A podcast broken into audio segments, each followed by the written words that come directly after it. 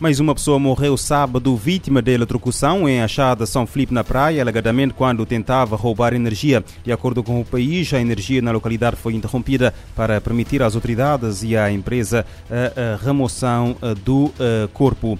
O Tribunal da Comarca do Sal aplicou prisão preventiva a um indivíduo suspeito da prática do crime de abuso sexual com penetração na sua forma continuada.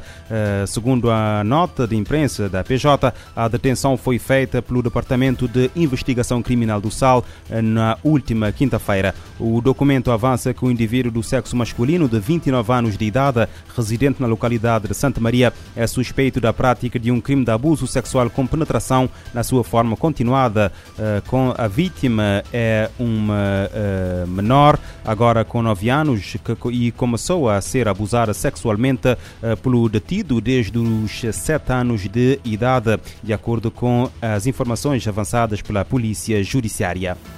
A Organização Mundial da Saúde declarou este sábado o surto de varíola dos macacos como uma emergência global de saúde pública. O objetivo é tentar travar a escalada de casos. Neste momento estão notificados mais de 17 mil casos de infecção em 75 uh, países. A varíola dos macacos é agora uma emergência de saúde pública de interesse internacional, segundo a Organização Mundial da Saúde, OMS. No anúncio feito este sábado em Genebra, o diretor da Agência das Nações Unidas, Tedros Ghebreyesus, listou razões que levaram a determinar a medida de âmbito global. A primeira são informações de países mostrando que o vírus se espalhou rapidamente para várias nações que antes não tinham casos. Há um mês, 47 nações notificaram 3.040 infectados ao OMS. Atualmente, mais de 16 mil pacientes foram relatados por 75 nações. Cinco mortes já foram provocadas pelo vírus, que se alastra através do contacto próximo com um paciente ou animal. Tedros Ghebreyesus Contou ainda que foram observados três critérios para se declarar a varíola dos macacos uma emergência de saúde pública global. A decisão não é tomada desde a escalada do surto de Covid-19 em 2020. O anúncio é acompanhado de recomendações para países que ainda não relataram casos por mais de 21 dias. Em segundo lugar, ele apontou nações que confirmaram infecções importadas e vêm passando pela transmissão entre humanos. O terceiro grupo de países são aqueles onde a transmissão tem ocorrido entre animais e humanos, e o quarto, os que contam com uma capacidade de fabricação de recursos como diagnósticos, vacinas e terapêuticas. Da ONU News em Nova York, Eleutério Gavan. Desde o início de maio, quando foi detectada fora dos países africanos, onde é endêmica, a varíola dos macacos já afetou mais de 16 mil pessoas em 75 países. A OMS anuncia que a propagação do surto pelo mundo foi rápida em novos modos de transmissão sobre os quais ainda se entende muito pouco. E o conflito na Ucrânia entrou ontem no seu quinto mês. O dia de ontem foi marcado por um ataque ao porto de Odessa. As autoridades locais continuam a preparar as infraestruturas para a exportação de cereais bloqueados, apesar das tentativas de mediação. O conflito ainda não tem fim à vista. Elton Aguiar, da.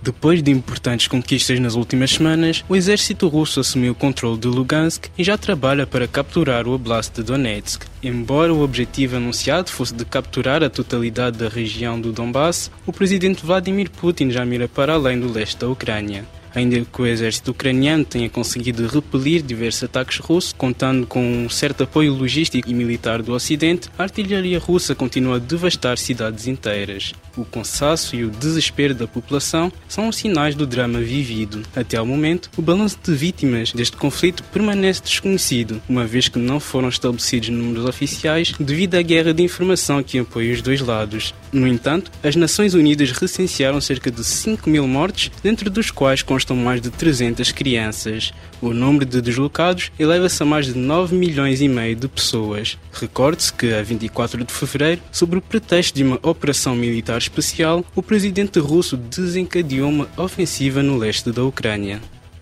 O chefe da diplomacia russa afirmou domingo no Cairo que eh, já foi levantado o bloqueio no, aos portos eh, ucranianos após o acordo alcançado na sexta-feira em Istambul e atribuiu a crise alimentar mundial às sanções ocidentais contra Moscovo. Sergei Lavrov falava numa conferência de imprensa após um encontro com seu homólogo egípcio no Cairo, onde iniciou uma visita a vários países africanos. Lavrov reitera, contudo, que para abrir um caminho seguro para saída dos cereais armazenados nos silos da Ucrânia, um dos maiores fornecedores de cereais do mundo, o país deve primeiro remover as minas que colocou nos seus portos no início da invasão russa do seu território.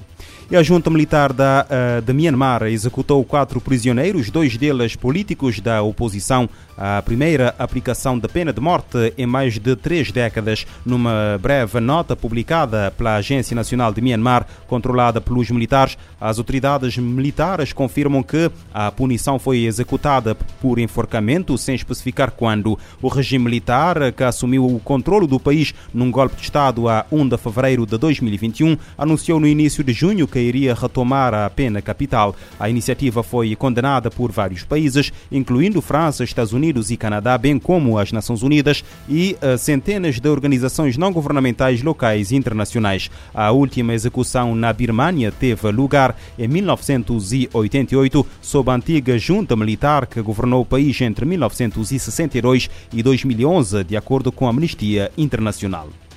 Um incêndio que deflagrou na sexta-feira no estado norte-americano, uh, norte-americano uh, da Califórnia aumentou de intensidade e é já dos maiores deste ano, com milhares de pessoas a serem deslocadas. No sábado foi dada ordem para evacuar locais onde vivem mais de 6 mil pessoas, num raio de vários quilómetros, numa zona rural uh, escassada, uh, escassamente povoada. O Departamento de Silvicultura e Proteção contra Incêndios admite que o comportamento explosivo do fogo é um desafio para os bombeiros.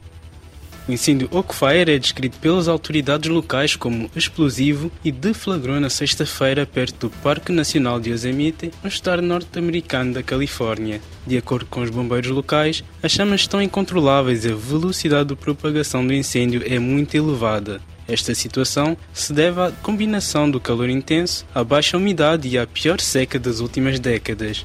O governador Gavin Newsom declarou estado de emergência no condado de Mariposa, citando condições de extremo perigo. Segundo o Departamento Florestal e de Incêndios da Califórnia, o incêndio já consumiu cerca de 5 mil hectares e destruiu diversas casas naquele que é um dos maiores incêndios deste ano, com um total de 6 mil pessoas a serem retiradas de suas casas. Nos últimos anos, o estado da Califórnia tem vindo a ser palco de grandes incêndios, em junho de 2021, uma onda de calor intensa espalhou o caos em toda a costa ocidental dos Estados Unidos e no Canadá, provocando incêndios de grandes proporções com temperaturas próximas dos 50 graus. A Califórnia tem sofrido incêndios cada vez maiores e mais mortais nos últimos anos, uma vez que as alterações climáticas tornaram o Ocidente muito mais quente e seco nos últimos 30 anos.